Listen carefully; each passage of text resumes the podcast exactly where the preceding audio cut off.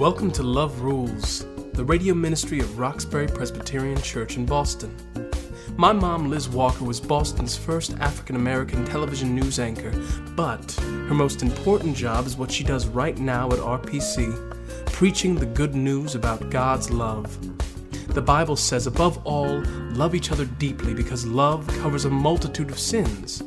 How does that work? Join my mom now as she offers us Love Rules from Roxbury Presbyterian Church. Hi, everybody, and welcome to Love Rules. Today's message, At a Loss for Words. And our text this morning is, is one I don't use very often, and I'm going to read it all. It's Amos, the eighth chapter, the fourth through the twelfth verses. It's kind of long, but you'll see why I'm reading it all pretty soon, I hope. Hear this you that trample on the needy and, and bring to ruin the poor of the land, saying, when, when will the new moon be over, so that we may sell grain in the Sabbath, so that we may offer wheat for sale? We will make the ephah small and the shekel great, and practice deceit with false balances, buying the poor for silver and the needy for a pair of sandals, and selling the sweepings of the wheat. The Lord has sown by the pride of Jacob. Surely I will never forget any of their deeds. Shall not the land tremble on this account, and everyone mourn who lives in it, and all of it rise like the Nile, and be tossed about, and sink again like the Nile of Egypt? On that day, says the Lord God, I will make the sun go down at noon, and darken the earth in broad daylight. I will turn your feast into mourning, and your songs into lamentation. This text goes on and on and on. And it really is beautiful, but you have to think about it. it it's some angry words. And I wanted to read more of it so you can get the kind of idea. The prophet is talking about people ignoring the poor. With all the rhetoric that's swirling around this presidential race, when will it be over? It seems nobody has been talking much about the poor. While much has been said about bolstering the country's middle class, about jobs, about the getting the uh, economy back on track, no one seems to want to mention that segment of the population that is really feeling the brunt of hard times. My church is located in a community disproportionately impacted by poverty. And just for the record, our neighbors didn't just start falling into poverty. We've been drowning in a flood of low wage jobs for, you know, decades. The difference today is it's not just affecting us. It's rising to crisis proportions all over the place. And and we have word that that the economy is getting better, but it's still kind of rough out here. But none of the politicians, none of the people really talk much about the poor. We talk about wage inequality, and that's a step in the right direction, but not enough. Uh, not enough poverty, it seems, is, is not as important to some of the people in the world as it should be. And I just want to remind you today that poverty matters to God. Poverty matters to God. I don't know if you're running for office, if it matters to you, but it matters to God. Throughout the Bible, God commands his people to take care of the poor.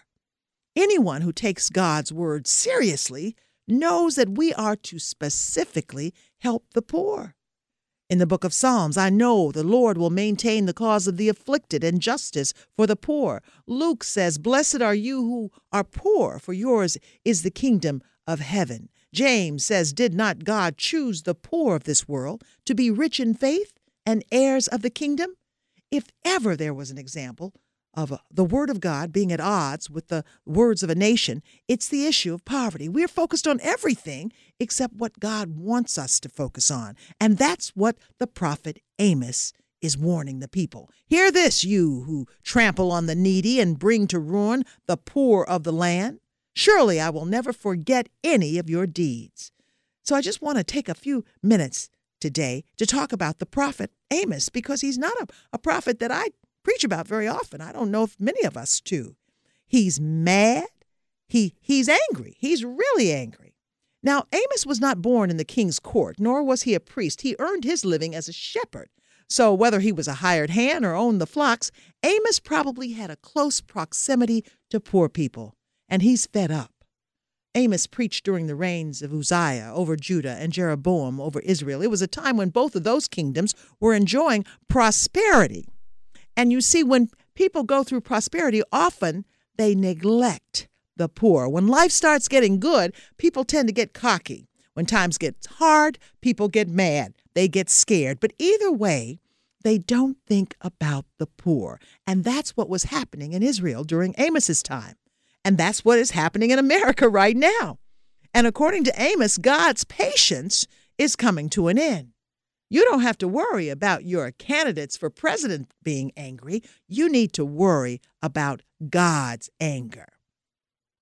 Amos is a prophet of social justice. His prophecy is that nations will pay for injustice.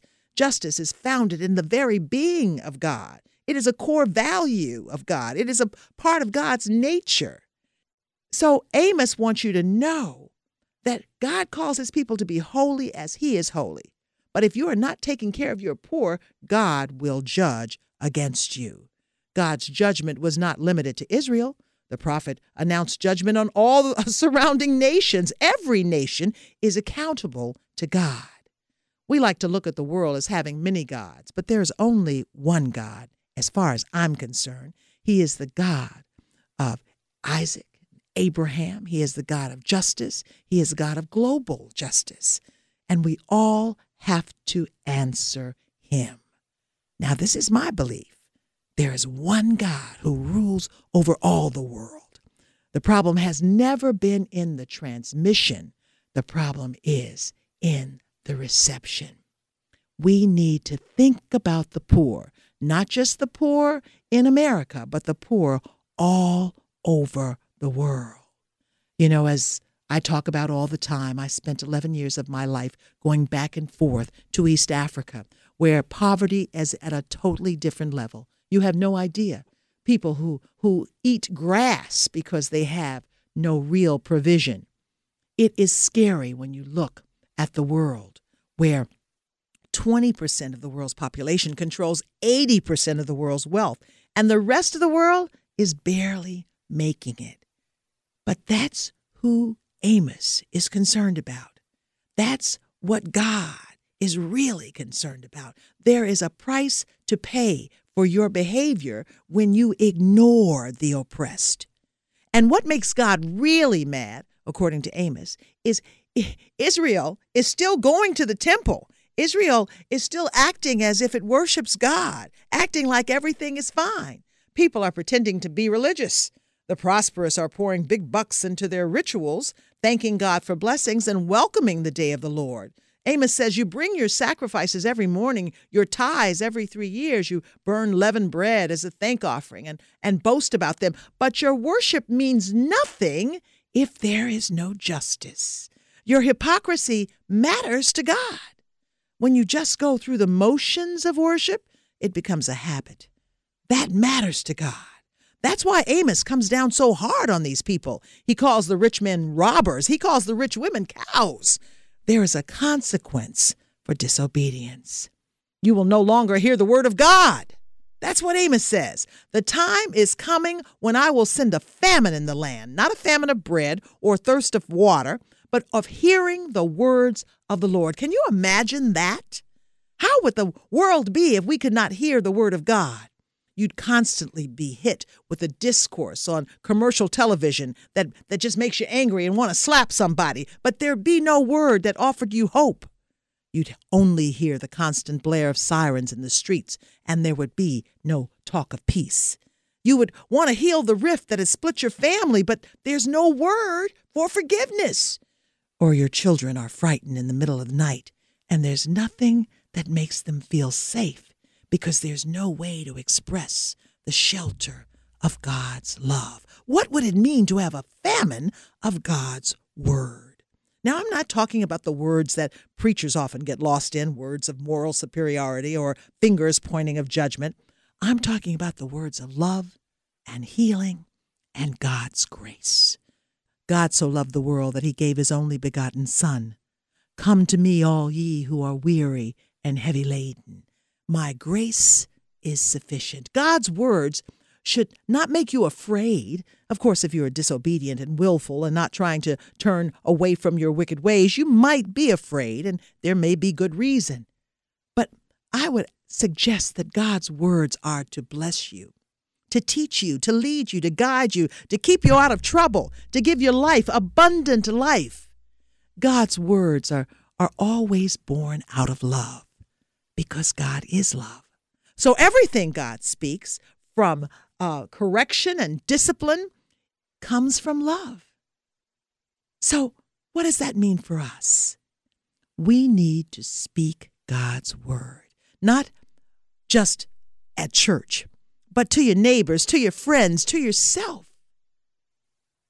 The tongue has the power of life and death. We need to speak God's words over our families. We need to speak God's words over our children.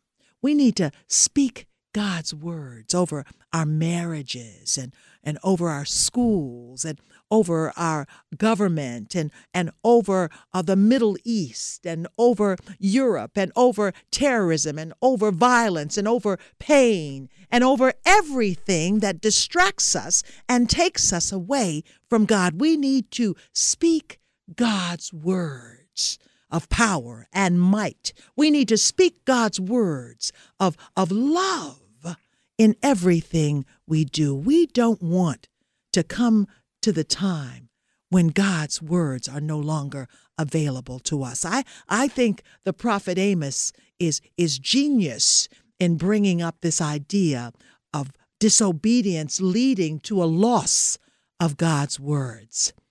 I pray for you today, wherever you are, in your car, at home, at work, that you know you have the power to speak God's words so we don't lose them. Be blessed. Thank you for tuning in. Roxbury Presbyterian Church is located at 328 Warren Street, right in the heart of Roxbury. Come worship with us on Sundays at 11 a.m.